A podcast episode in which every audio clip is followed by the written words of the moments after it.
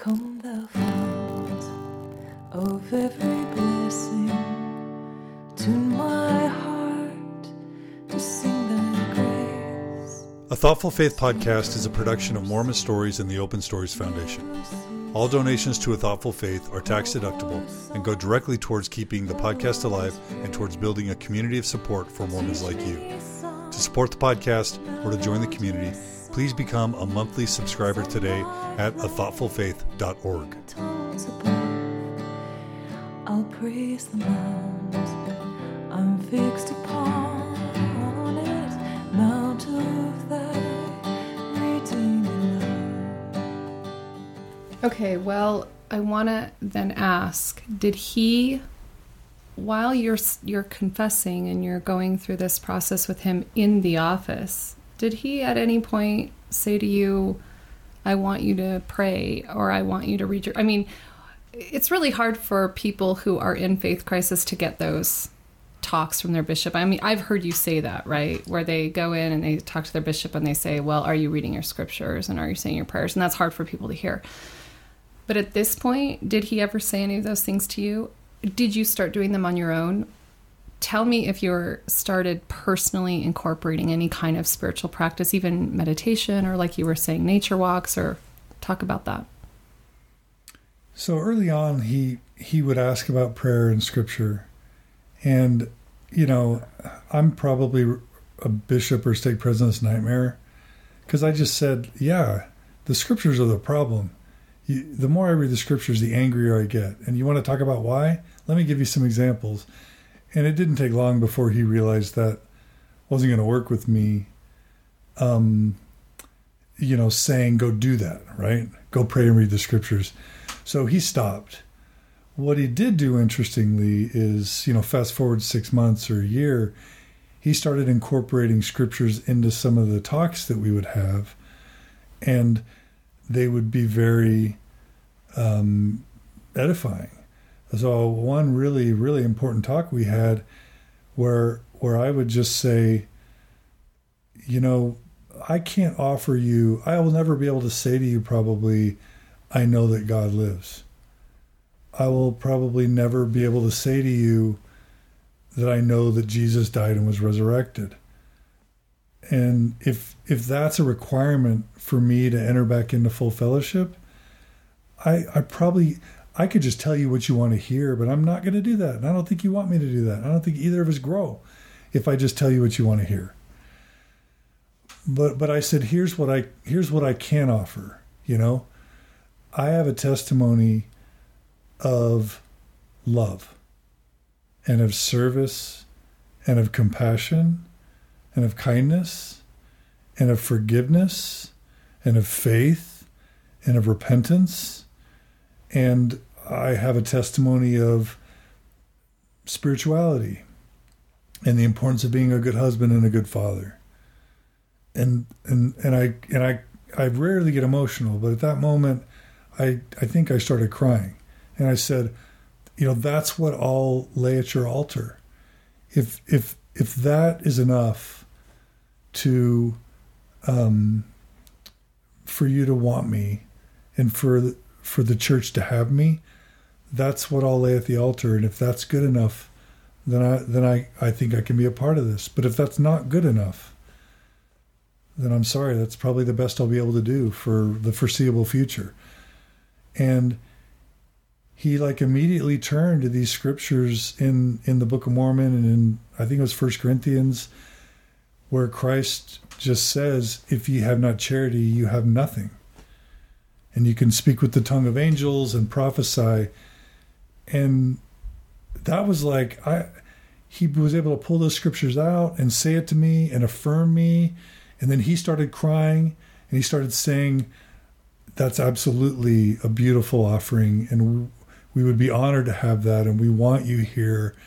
And we'd be so sad to see you go. And And there's nothing I want more. And tears are streaming down his face. And I'm emotional. And and I'm so inspired that then I'm going home talking, sharing those scriptures with my children and with my clients, incorporating some of those scriptures with some of the L D S clients in my therapy, incorporating those scriptures in and mention them on my podcast. So um, I, don't, I don't say that. I, I probably read the scriptures uh, a little bit, um, but I'm not like read every day or even read every week. And I, I'm kind of looking at, like, my whole view on spirituality has changed in that there are times where I pray, but the formal prayers are not super central right now to my spirituality, because I talking to God as if he's a bearded man or anthropomorphic or whatever, that's all still an obstacle for me, because I don't know what God is, and I don't know if there's really anyone listening in some literal sense. I just don't know. So, but, but what's been a change for me is, number one, recognizing that I've been, for twenty years, I looked at the world through one lens, and that's the intellectual lens. And everything was about making it work intellectually. And not only was I neglecting the emotional, spiritual, and, and familial aspects of my life, I was almost running from myself and running from the the best opportunities I had for true emotional and spiritual connection. You know, Margie Margie's been really patient with me for many years. She was always got the second helpings of what I had to offer as I was saving the world. And she would reach out to me and say, "Can we connect? Can we talk? Can we will you listen to this thought that I had or this story?" And I would be like, in my mind, all right, you got five minutes, you know, and then my eyes would glaze over and I'd start getting tired, and I would do my best to like move on. And the hardest thing is that is to look back and realize that Margie is this incredibly wise, beautiful, sensitive, spiritual, good soul who for seventeen years has been trying to really connect with me emotionally. And what I've been doing is doing everything I could to avoid that sincere, true emotional connection. I've been sabotaging the possibility of that, not intentionally. There was just so much denial. But I was so prideful and so caught up in saving the world that I was missing that. And it wasn't just her. It was with my children. Like, over the past couple of years, one of the reasons I wanted to leave the family was because I felt like my kids were fighting a lot and there wasn't a lot of harmony in the home. And I wasn't connecting with my kids, and I kind of blamed Margie that she was always controlling or, or whatever. But the truth is, I was not emotionally available to my children. I was physically available to my children. I was at their musical performances, and I would make them breakfast, and I'd be there for dinner, and I would kiss them goodnight and help them with their homework. But when they would like come into my office and want to talk, well, I was editing an episode. And when I could have come home to really connect with them early, well, I had to have that one phone conversation with that person in Boston who's struggling. And, and, um, and so one of the most one of the most beautiful gifts that's come out of all of this is I just put all that stuff on as much hold as I could. I stopped the conferences, I stopped the communities, and I started connecting and investing emotionally in my wife and children. It, I thought I was, but I wasn't. And it's, you know, You know, we talked a bit about people leaving the church and then sometimes falling into dangerous things or getting divorced. I want to say two things on the record. Number one is I absolutely believe that some divorces need to happen. And some people, their lives improve when the divorce happens. And some families get happier when a divorce happens. And some people, they become more moral when they leave the church, or more ethical, or more happy.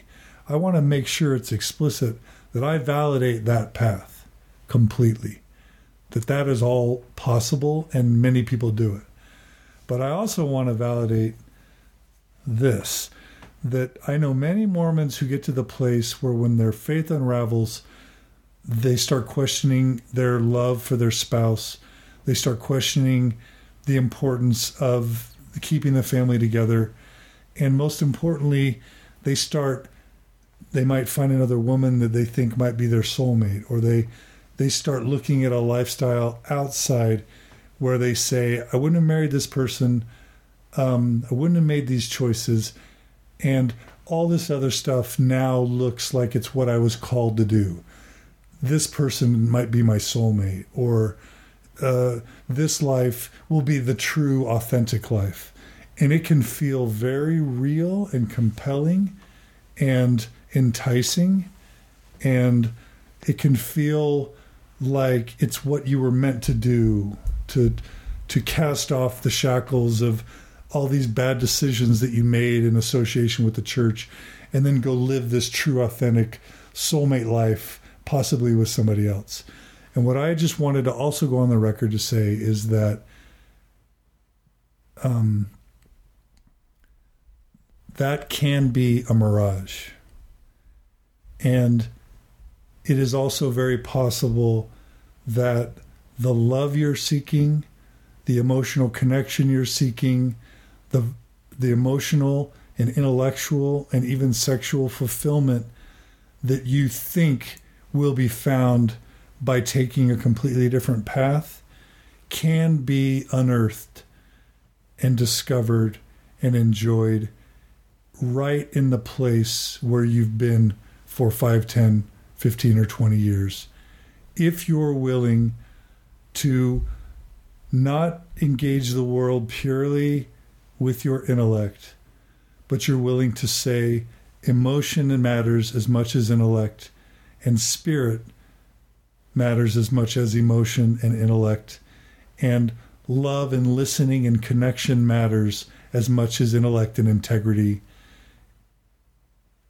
You can find and discover depths of emotional intimacy and connection and love and fulfillment that you would have thought was not possible where you were. I just want to let listeners know, for anyone who who may have experienced anything like me, I want them to know that that also is possible. And the price that you have to pay is to take the intellectual down, raise up the emotional and the spiritual and the family and the community connections, and start experiencing life from a multidimensional standpoint where your integrity and your truth intellectually that you suppose is legitimate and credible is all that matters, is is of primal importance. You're willing to say there's a spiritual truth that's also important, a spiritual whispering and influence and nurturing that also must be listened to. And it is a different language than the intellect. And there is an emotional language that we are willing to often throw out, our emotional care and connection and investment in others, because we've got our truth and our certainty and our own pain and anguish. And that's what it's all about. If you can plug into that emotions and develop a relationship of love and trust where there's a mutual level of emotional connection and investment. Um, and you start, frankly, caring more about people than intellect and ideas and doctrine and theology and history. Um, it can tra- it can transform your life. And I know I'm only six six to nine months into it, and I could change next week or next month or in six months or a year, but I don't think so. I think I think I'm. I think that as painful as this has been, I think I'm committed to um, this multidimensional approach to my life, to my family, and to religion, and to my experiences, that I think is gonna is gonna stay a while.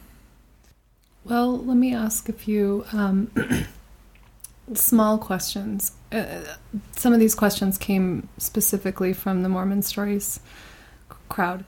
They wanted to know if how you view tithing, how you view, you know, like basically the requirements. How, I mean, do you care if we talk about that, those kinds of things? No. Nope. Okay. Um,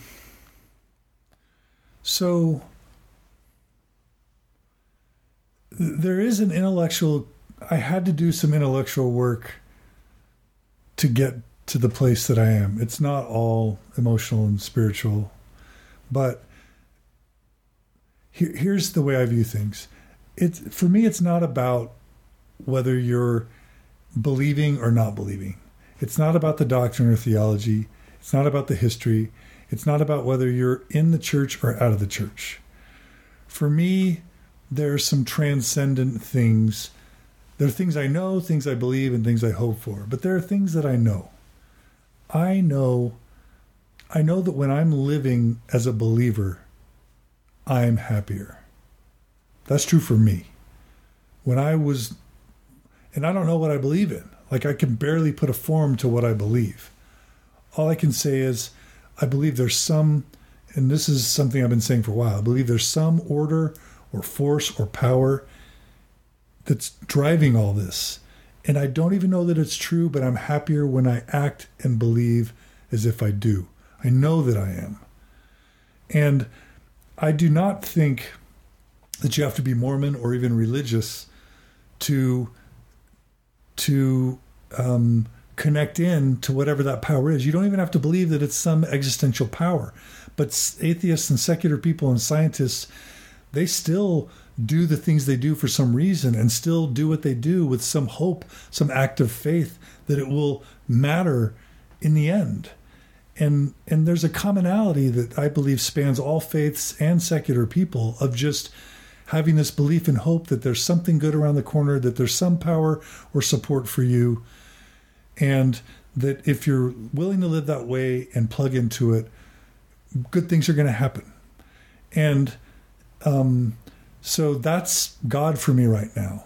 And I'm, you know, I hope that that God is some loving mother and father that I can go up to and be embraced by. I mean, that's beautiful. But I don't know that. What I know is that if I live like a believer, I'm going to be happy. I know that Jesus' teachings um, of love and compassion and charity and service bring joy and meaningful, and they're profound. Um, and I, I know that good has come from the restoration, the L D S restoration. Too many good families, too many quality people, too many good things on the earth have, have come from Mormonism for me to look at it as this pox on the history, on the back end of, of humanity. And so um, those are all things that I know. And, the you know, my message to non-believers isn't you need to believe or be Mormon. It's more two things. It's more, I don't, I don't care what, I don't care how you do good, but do good. I, I don't care how you...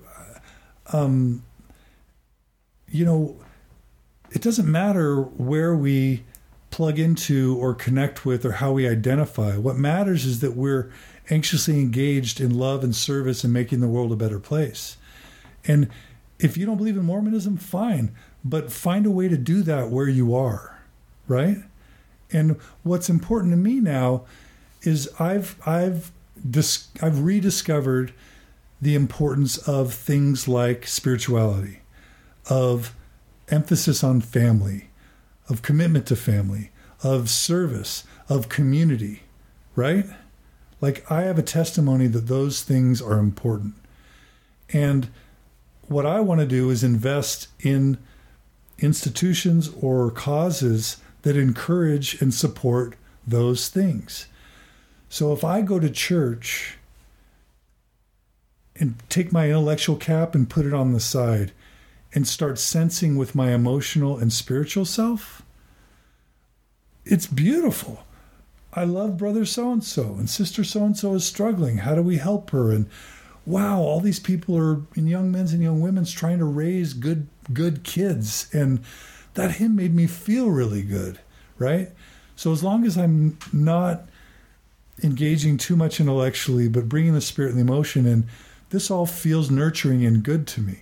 Now, there's things that bother me, and there's homophobia, and there's sexism, and racism, and historical inaccuracies. Like, that's all true. But that's, but, but, but it's also true that I feel a spiritual and, a, and an emotional connection, and that I am reinforced morally. I am edified by my community associations, and I'm nurtured spiritually when I go. And so the way that I've, we just, we just, we've been, we had been paying partial tithing last year, and we define tithing how we define it. So I'm, I'm not going to talk about how we define tithing, but we have decided to pay a full tithing based on how we define a full tithing starting this year, after having paid a partial tithing for a good chunk of last year. And the reason why I can feel, you know, I more than anyone am concerned about the church's position on homosexuals. I am more than anyone am concerned about the church's treatment of intellectuals and the status of women in the church and the historical stuff. But when I give to the church now, in spite of them all, in spite of misuse of funds, what I'm investing in is in the elements of the church that nurture family, spirituality, morality, integrity, and service. And anyone that says that the church does not bolster morality, family, uh, service, love, and basic Christ-like virtues, I think is blinded by anger or frustration or whatever emotional or psychological work that they need to do. Now, it doesn't mean there isn't judgment or meanness or bad things or abuse that happens, but I don't see those things as uniquely Mormon. If the Mormon church were to disappear today, and if every, this is what I know by having having tried to build an organization and a community, erase all the churches on the earth, it is not like there's going to be gumdrops and jelly beans raining from the sky with unicorns dancing around. There is a human element of of anger and backbiting and sin and, and frustration and judgment and bigotry that is going to infiltrate any organization that gets created. And I, I don't think that Mormonism is uniquely pernicious or sinister in any of the vices of the human condition. I just don't, I don't accept that. I know, because I tried to build this pure, righteous, true, altruistic organization. And what did I experience from myself? Pride, anger, judgment, bitterness, negativity, fill in the blank, problems, enmity. And so, so I'm okay paying tithing. Okay. So let's, um, let's backtrack a little bit. You mentioned briefly that you went through kind of a transition with the actual um, organization of Mormon Stories. You stopped doing the conferences. You were pretty public about that. You started a few extra podcasts. Um, can you talk about that shift? Was that a decision that you came to um, all of a sudden? Was that growing over time? Did you discuss it with your wife? How did that those changes come about? These podcasts have been in the work conceptually for years, actually. I've owned the domain. I think I bought A Thoughtful Faith before I bought Mormon Stories. Really? Yeah. That yeah. was originally what I was going to name the podcast. But I wanted to, to be welcoming to people who didn't believe and open to disbelief. And so I went with a name that was more neutral. Um, Gay Mormon Stories, you know, I've cared about the L G B T issues for a long time. Um, and, and, uh, so what I found is that you, you really, I hate to always go back to scriptural references, but you really are either kind of trying to make Mormonism work, or you kind of need to leave it and move on. Staying in this middle ground of anger and bitterness and frustration and enmity, it just cankers your soul. It really does. Like, I'm not, my message is not everyone should stay in the church. It's that you should either make the church work in your life or go do something else. Don't just sit and nitpick at people who are trying to build community, trying to nurture spirituality, trying to raise righteous children, trying to make the world a better place. Don't just like make potshots at them and throw historical or doctrinal problems in their face to be disruptive. Go build your Zion. Go build a secular Zion, but go do something. And so A Thoughtful Faith was to say, hey, there are people who are trying to make it work. Let's provide them with something that combines thought with faith. They deserve it. They need it. There's nothing out there doing it. I'm not aware. Fair's not doing it. You know, I'm not aware of it. Dialogue has just started, but it's it's very academic. It's a little bit, uh, you know, I, I, I, I don't even know enough to say what the Dialogue podcast is totally about. But I just feel like there's a need for thoughtful faith. I, I've, I've asked someone to do former Mormon stories. It hasn't taken off yet, partly because the person that I've talked to about doing it has just graduated with his P H D and he's starting a new job. But the idea there is that if people are going to leave, I want them to move on to something better, to something uplifting and rewarding and moral and happy and fulfilling. They deserve that. I think gays and lesbians, this is the civil rights moment of our generation, and it's going to last another twenty years. And the church will change on this issue. And, you know, no, few people kill themselves because of a crisis of faith, but gays and lesbians are killing themselves every month uh, because of their sexuality. And it's my research. And so Gay Mormon Stories is an outgrowth of saying, this is a big problem that's costing lives, and we need to start addressing it really openly. We're about to launch a blog called um, No More Strangers, and it's going to be a blog dedicated just to L G B T issues within Mormonism. Um, uh, and then Mormon Story Sunday School was just this, you know, Jared's just so brilliant, right? And um, and how, it's an attempt to say, let's model thoughtful but faithful discourse that that respects scripture and doctrine and theology. And to be honest, I haven't had time to really listen to what Jared does, but I know that there's a lot of people who really value it. And I think it's helping a lot of people. And, you know, we're not trying to like influence the church curriculum or like embarrass the church into changing. It's just something Jared felt called to do. And I've been happy to support it. And, and I hope it's valuable to those who value it. And Mormon Matters, you know, Dan is just, Dan Witherspoon is such a special person. He's, he's, he told me five years ago when I created that essay, you know, um, how to stay in the church after becoming disaffected. He called it. He said, John, you figured this out intellectually, but you haven't figured it out emotionally and spiritually yet. And you've got a ways to go. And I was like, oh, Dan, I'm, I'm, I'm way ahead of you. And he was right. Dan, Dan has been modeling a theology and an approach to Mormonism that I think is is really Mormonism's best hope at surviving, uh, you know, in conjunction with the people he's brought on. And I think the same thing about A Thoughtful Faith. So all these projects are attempts to say, wherever you are, let's help you find a constructive path to a more enlightened place. You, it kind of took years, but it correlated itself with the end of the um, conferences. And was that just because you really did at some point make a decision that you wanted to just simplify and delegate? And I mean, what was that moment? It was a moment that that I realized that I can't, you can't be all things to all people. You can't bring believing Mormons and disaffected Mormons who hate the church together and build a community. There's there's too much. They're, they're in different spheres. They're on different planes, different realms. And so instead of trying to build this utopian, integ- integrative community, it's to say, let's meet people where they are and give them what they're needing in the direction they want to go. And some of these directions are are not compatible. Okay.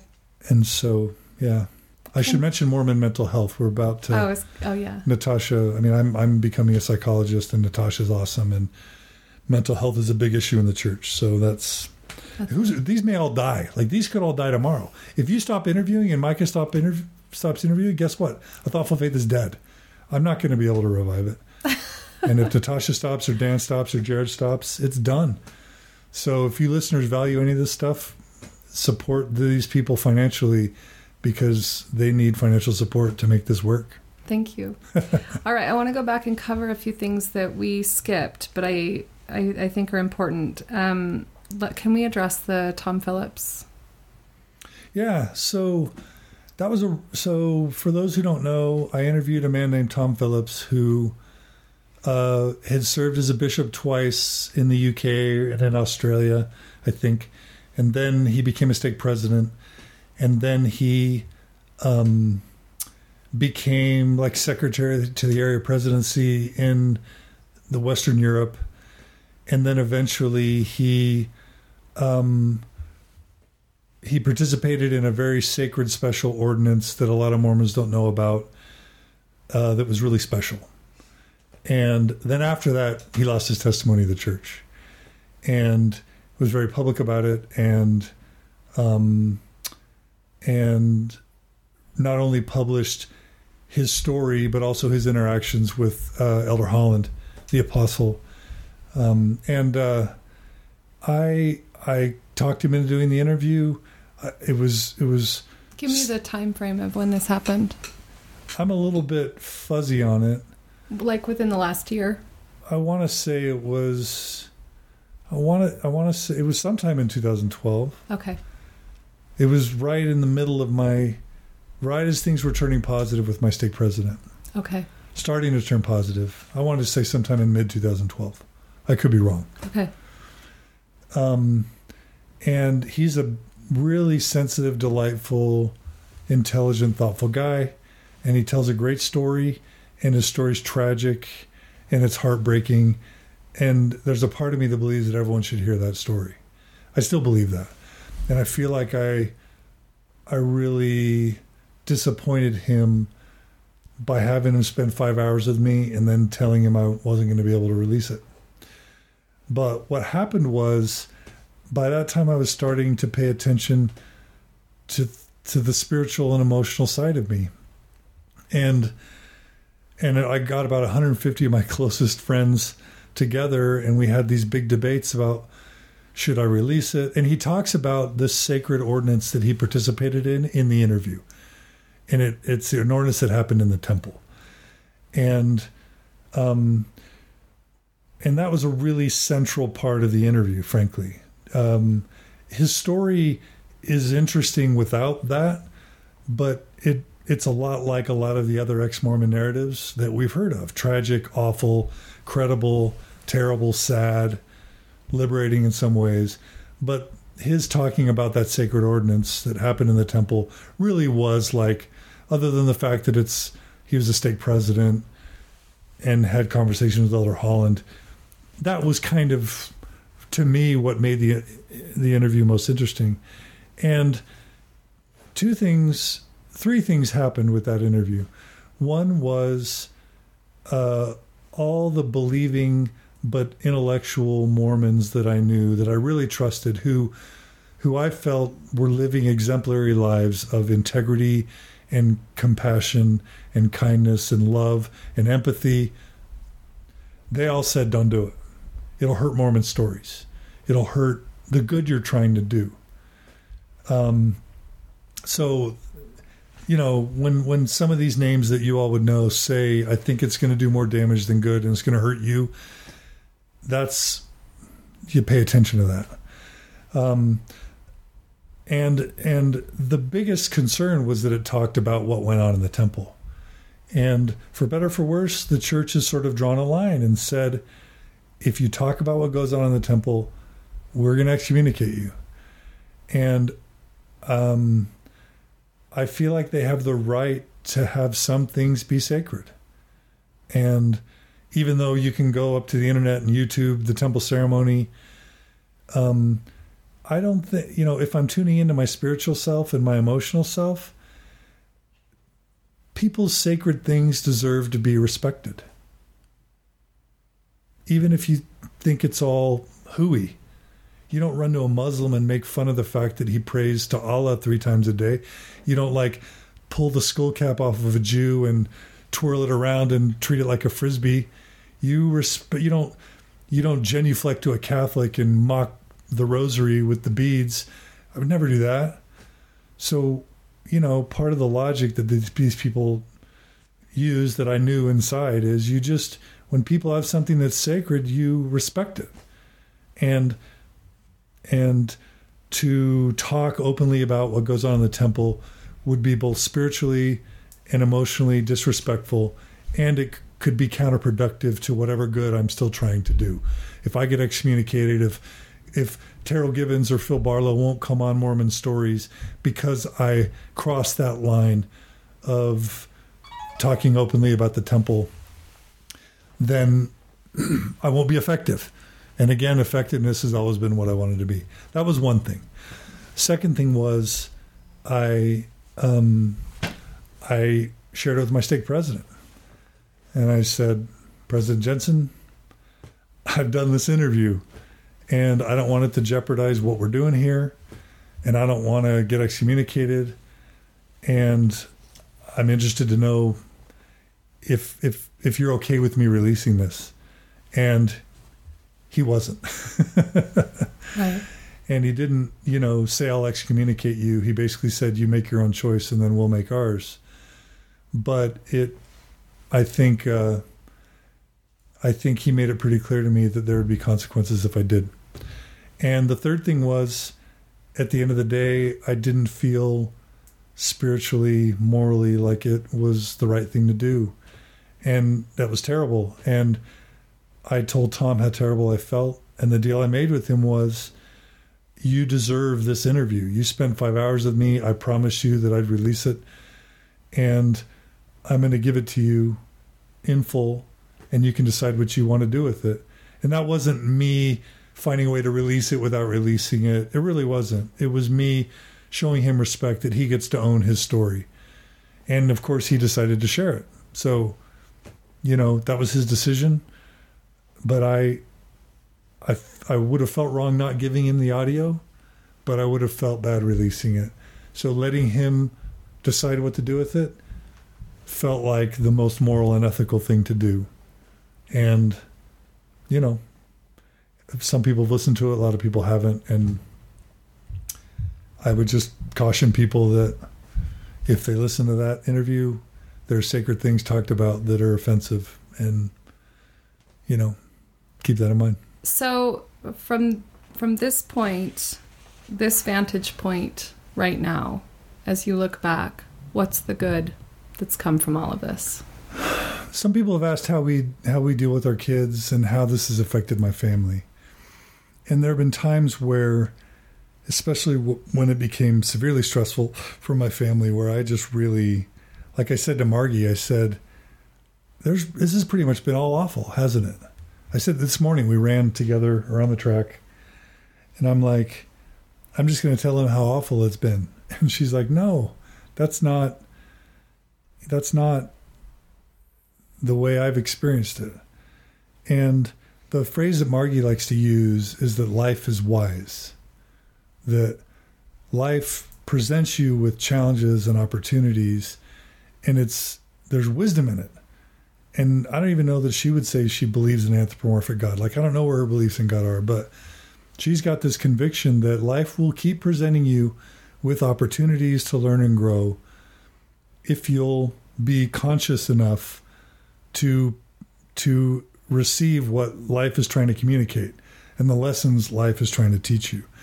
And she went and listed all these amazing things that she feels like has come from this process. Um, we did pull the kids aside four, five, six years ago and and and basically said, we don't believe like everybody else. We're struggling in our faith. Here's all the issues with the doctrine and theology that we don't believe in, and here's all the historical problems. And this is when they're like twelve and ten and eight, and, and then when they're fourteen, and then when they're sixteen. We've been having these conversations for quite a bit. And they went inactive with us, then they came back with us, and then I went inactive again. And um, what, what Margie what Margie felt was that, number one, having candid and open conversation with the kids about these difficult things, number one, has made them very thoughtful and mature about life. And I don't want to brag about my kids, and, you know, we're all unfinished products. But going through this family process of processing the difficulties with Mormonism has led to a level of depth and maturity and thoughtfulness that I don't think we would have gotten if we had just sort of stuck with the program. Uh, we we were never anti-church to our kids. Certainly I had issues with Joseph Smith. Certainly I had issues with the church's treatment of things. But the way we handled it was to say, it is your journey. There is good in the church, and there are difficulties in the church. And we want you to have your own experience. You can ask us questions. You can learn from what we're doing. But we were going to work hard never to disparage the church, never to make you leave or feel like you need to leave, but to let you have your own journey, even when we had checked out completely. And and we would even encourage the kids to go, and we wouldn't go if if we sensed that they wanted or needed it, so that they, they wouldn't feel like they had to choose between their loyalty to us or their desires to go. And um, what we feel that allowed the kids to do was, at a formative stage, disconnect from the formula that is correlated sort of vanilla uh, pablum Mormonism, because they were never going to be normal cookie cutter because of who their parents were and because of all the information that we gave them. And I can see Orthodox conservative Mormons saying that's an awful thing to do, because you're, in Jeffrey Holland's talk about how you're poisoning future generations comes to mind. And it's probably risky theoretically, and maybe even in practice to one extent. But what we found is that it, uh, by detaching from the formulaic, they were able to own their own spirituality and own their own relationship to the church and own their own morality and ethics and social structures. And I was surprised when my daughter Anna decided she was going to go to seminary because she wanted to. And I was like, what are you doing? You don't, I don't, I'm, I'm not telling you you have to go. And she's like, I want to go, Dad. And I'm like, okay. And then when she got all active again, I decided that I was going to support her. And then when Maya was feeling sort of atheistic, I felt like I wanted to support that. But then she started wanting to go again. And finally, Margie and I were pretty much inactive, and Anna and Maya and Clara just were all feeling spiritually and emotionally called to church. And you could say it was just social manipulation or pressure, but we feel like they were doing it with their full emotional, spiritual, social, and intellectual senses all intact, having a full knowledge of our issues and everything. That's what they chose to do, or have been choosing to do for now. And Um, that allows for that. That's a gift to children. It's a gift of authenticity. There's like this, there's this like veneer, not a veneer. There's this like permeation of authenticity in our family where you say what you feel, you say what you think, you can disagree, you can make decisions that are different. And, you know, knock on wood, who knows how this is all going to end, but nobody's in their closets anymore. And everybody feels like they're doing what they need to do. And most importantly, our kids absolutely know that we will love them no matter what. If they're gay or lesbian, we will love them. If they're devout, dogmatic, believing Mormons, we will love them. If they leave the church and never want anything to do with it, we will love them. And I think at the end, one of the central things that every human wants is to feel like they're going to be loved unconditionally for whatever choice they make. And again, knock on wood, we feel like our kids feel that. And we feel like that's been a good thing. Our kids have a level of tolerance that they wouldn't have had before. They love their gay uncle. They love their gay cousin. They um, they stick up for uh, gay kids at school that are made fun of, sometimes to their own social peril. And how wonderful of a gift it is that they love atheist people. They don't look down on other churches. They believe that all churches have truth and good. And they don't judge smokers, and they don't judge drinkers, and they don't judge people. You know, they, they worry about the dangers of those things, but they no longer believe that people are inherently more or less valuable based on their distance too close to or from the church or religion.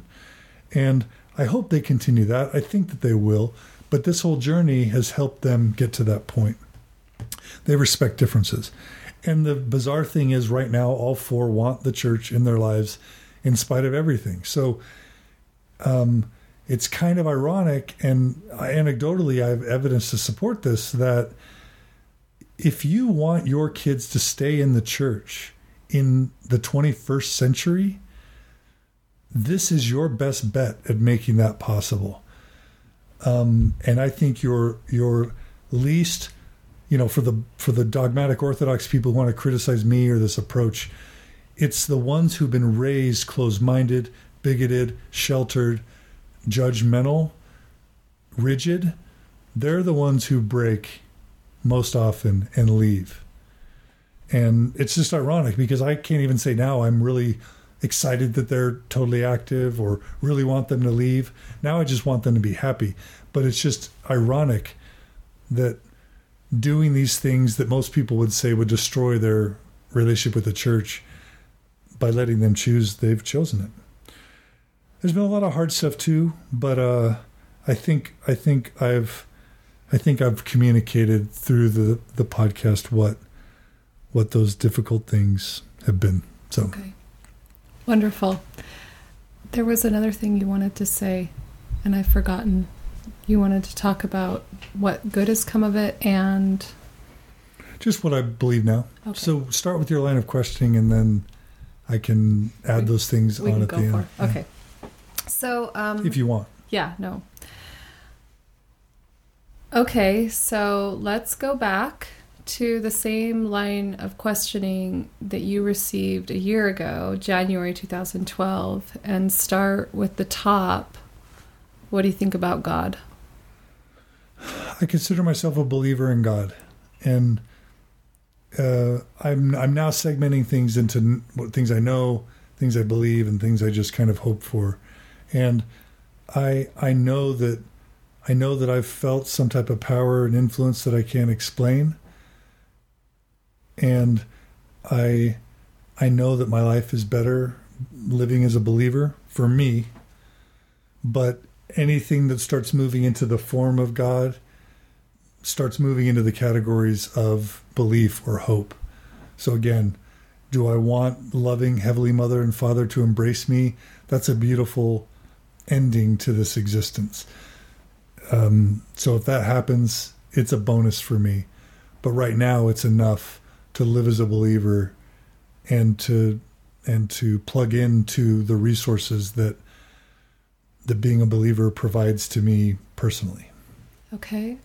Do you believe in Jesus? And do you believe in a divine Jesus? Kind of a similar answer. I have a knowledge that the the core teachings of Jesus are profoundly true for living a a good, righteous, spiritual, enlightened, compassionate, ethical life. That's where my knowledge lies. Um, as we get to the hist- historically, I do think that I do think that there was a historical figure named Jesus who taught these things. Like I'm, um, some have said that I've denied that Jesus ever existed. I've read the evidence for and against a little bit. And I think where I am right now is that I think there probably was a Jesus and that he lived. So I'm not denying that. Um, the divinity stuff starts moving into the hope category. Uh, I don't know that I even hope for a version of the atonement like I've kind of mocked in the past, where there's some cosmic scale and you have a certain amount of sins and someone had to pay for it, and and Jesus had to take the hit for that, and God had to, you know, assign that pain to Jesus, or we wouldn't have been able to go back to heaven. Like, none of that. I don't even know that I hope that's true. because it feels like there are better ways to for Heavenly Father to make things right and to have us all return to Him. But um, is there a resurrection, and is there an afterlife? And did, you know, that's something that I think would be beautiful, and I have hope and faith in. I want to live with my family and friends and everybody else in the afterlife. I want there to be an eternal life of goodness and joy. I don't want this mortal existence to be the end of it. But if that's the way it is, that's the way it is. Where I have a strong belief again is that my my love and testimony in Jesus is that this historical figure did teach these truths and did die for us to um, help us live a higher law of love and compassion and service and charity. And, and those teachings, as I've started to try and really apply them in my own life in the past year, have saved me from ruining my marriage, ruining my relationship with my children, uh, ruining my own life. And so I do view Christ as my Savior, but I also recognize His core teachings in every other religious, significant religious denomination, including the non-Christian ones, and see Christ's attributes in so many of the atheists and agnostics that I know. So I can call Christ my Savior and believe in those teachings and still validate every path that reflects those virtues. Okay. Um, Joseph Smith, where do we stand on the restoration? I I believe that the restoration was inspired by the same force that I that I call God. And that doesn't mean it wasn't flawed. I, I kind of view, I, I you know, Phil Barlow really helped me with this in that Thoughtful Faith interview I did. He said, it's not so much the church, um, the the church is perfect, occasionally marred by the flaws of mankind. It's more like the church is completely mortal and flawed, and it's one group of people's attempt to understand and interact with the divine. And I think that every major religion that exists is a group of people trying to collectively understand spirituality and God. And so I believe that Mormonism is as legitimate as any incarnation of a people's attempt to access the divine and the power of the divine and the beauties of the divine.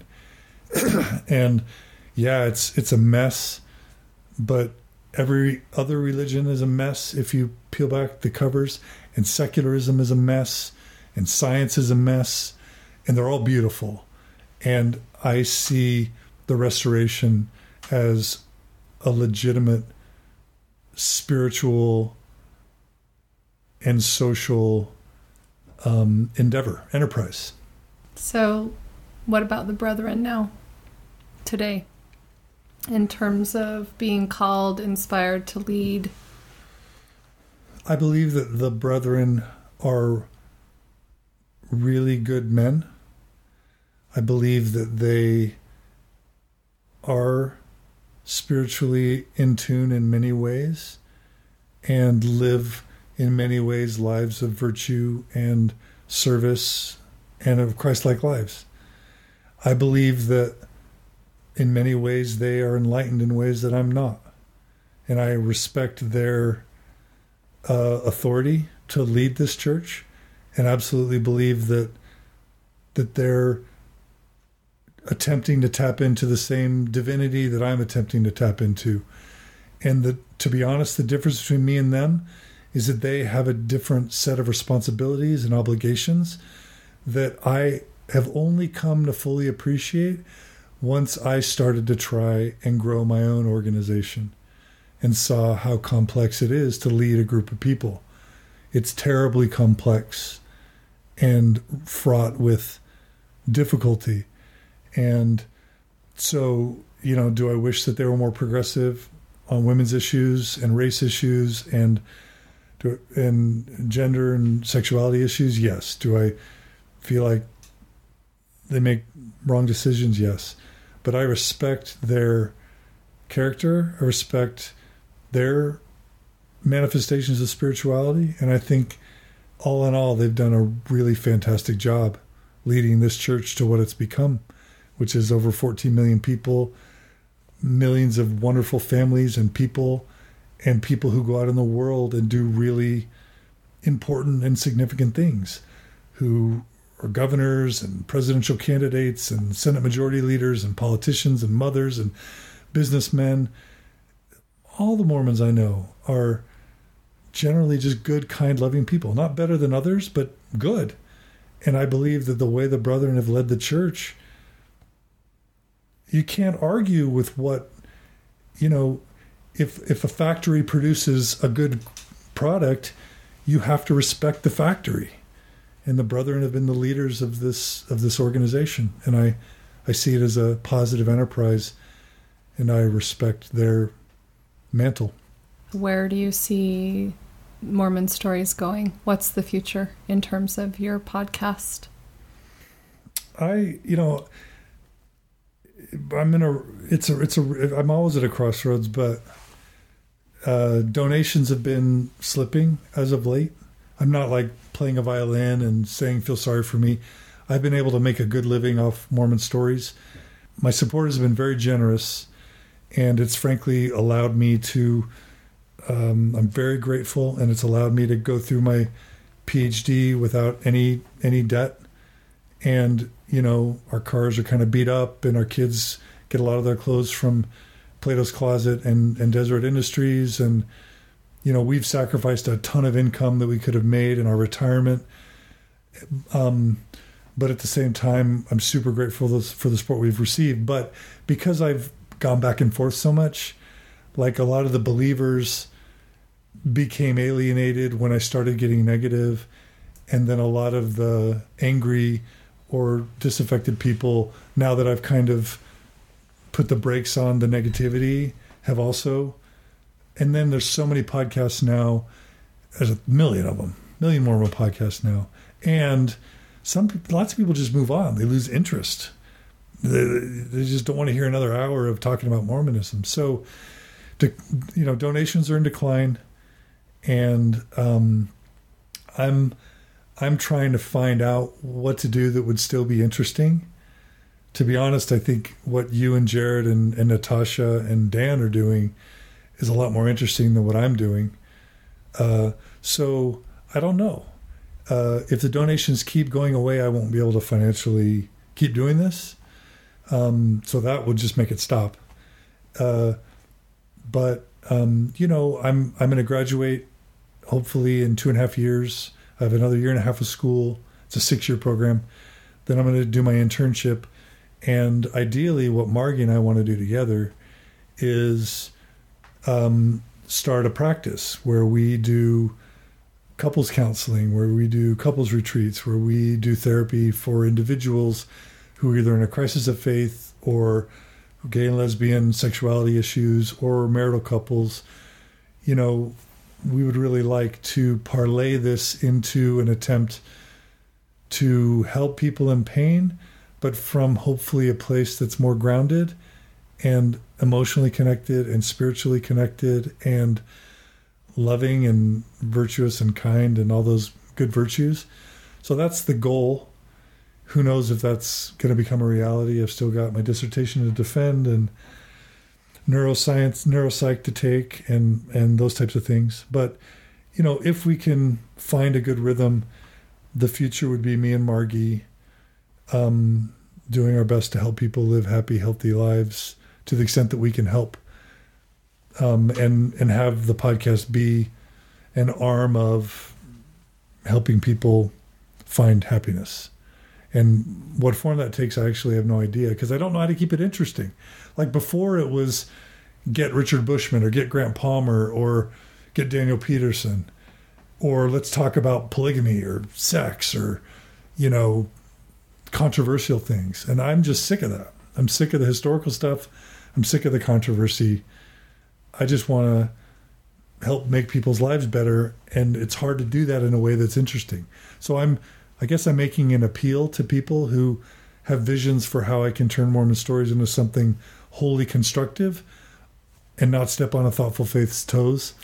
Um, I extend that invitation of ideas.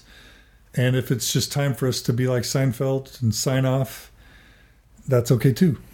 So in terms of your spiritual future, what what are you looking for? Um, as, I, as I think back to a, a way to conceptualize my path is to dig back into my childhood when my parents got divorced. And, you know, I was just... Just, I thought we had a great family, and I thought our family was going to be eternal. I thought my the world of my parents, and the idea of anything other than that just didn't seem possible. So when my parents got divorced, when I was like in sixth or seventh grade, I think that was really devastating to me. And, you know, my sisters were way older, so they had gone away to college, so I never really got to connect with them. My brother was, you know, in high school, and he was living his life. And I got this, I, th- I think as I look back now, I got this feeling that people leave you and people disappoint you. And you can't really rely on on anybody, any one person, because ultimately they're going to fail you. So what I think I did is I said, okay, well, then I'm going to I'm going to be as social as I can, make as many meaningful relationships as I can, work as hard as I can, study as hard as I can, do as well in school as I can, be as successful as I can.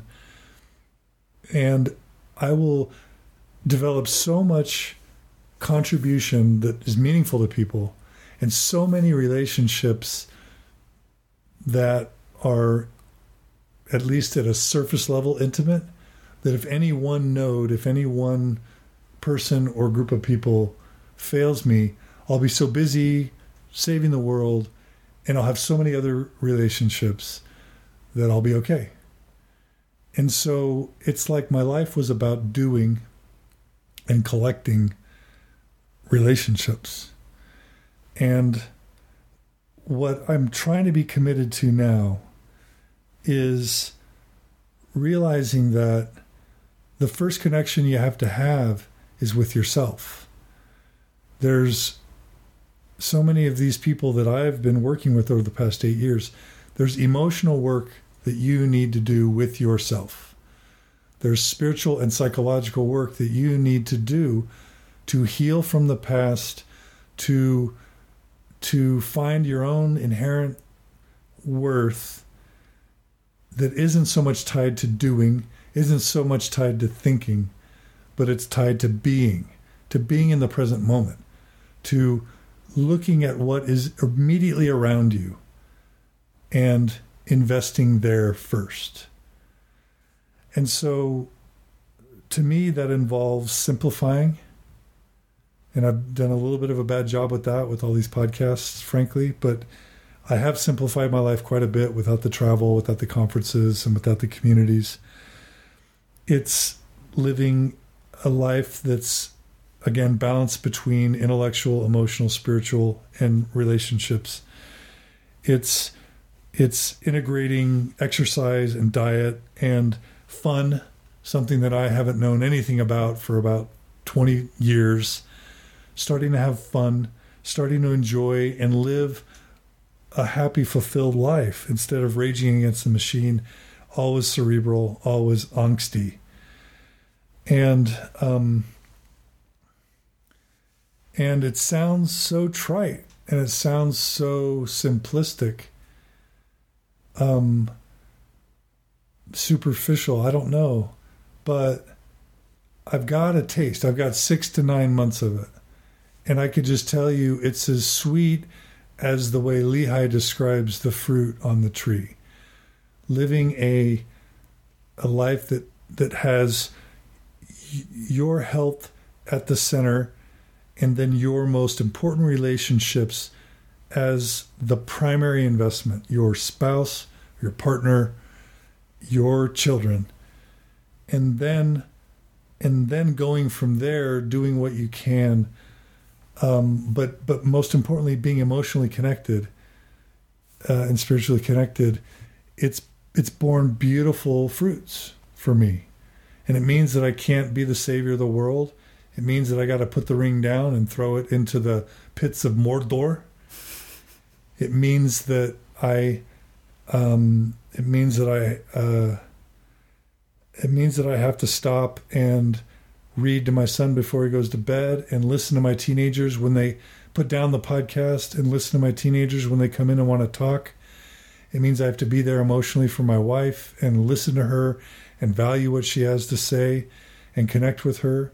For me, it means going to church and getting that spiritual nutrition that I need, and investing in the ward and in my elders quorum and in the friendships here in my community. And that needs to be my foundation. And if I do anything above that, it, it's got to be with that stuff in place. And so that's...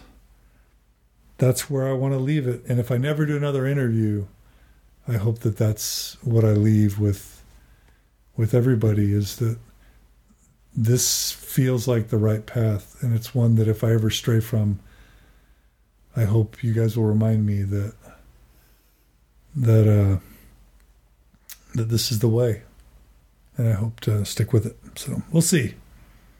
Thank you so much. I've had a wonderful um, time listening to you, and uh, I know I don't want to be one of those people that thanks John Dehlin, but but I really do appreciate everything you've had to say. Well, Sarah, you're doing great work, and you and Mike are doing great work, and I wish this podcast all the best. And to all the listeners out there, sorry for all my mistakes, but thanks for your support, and let's all grow together in good ways. All right, let's do it.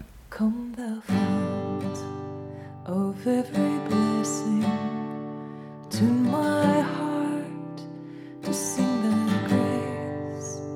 Thank you for joining us today on A Thoughtful Faith.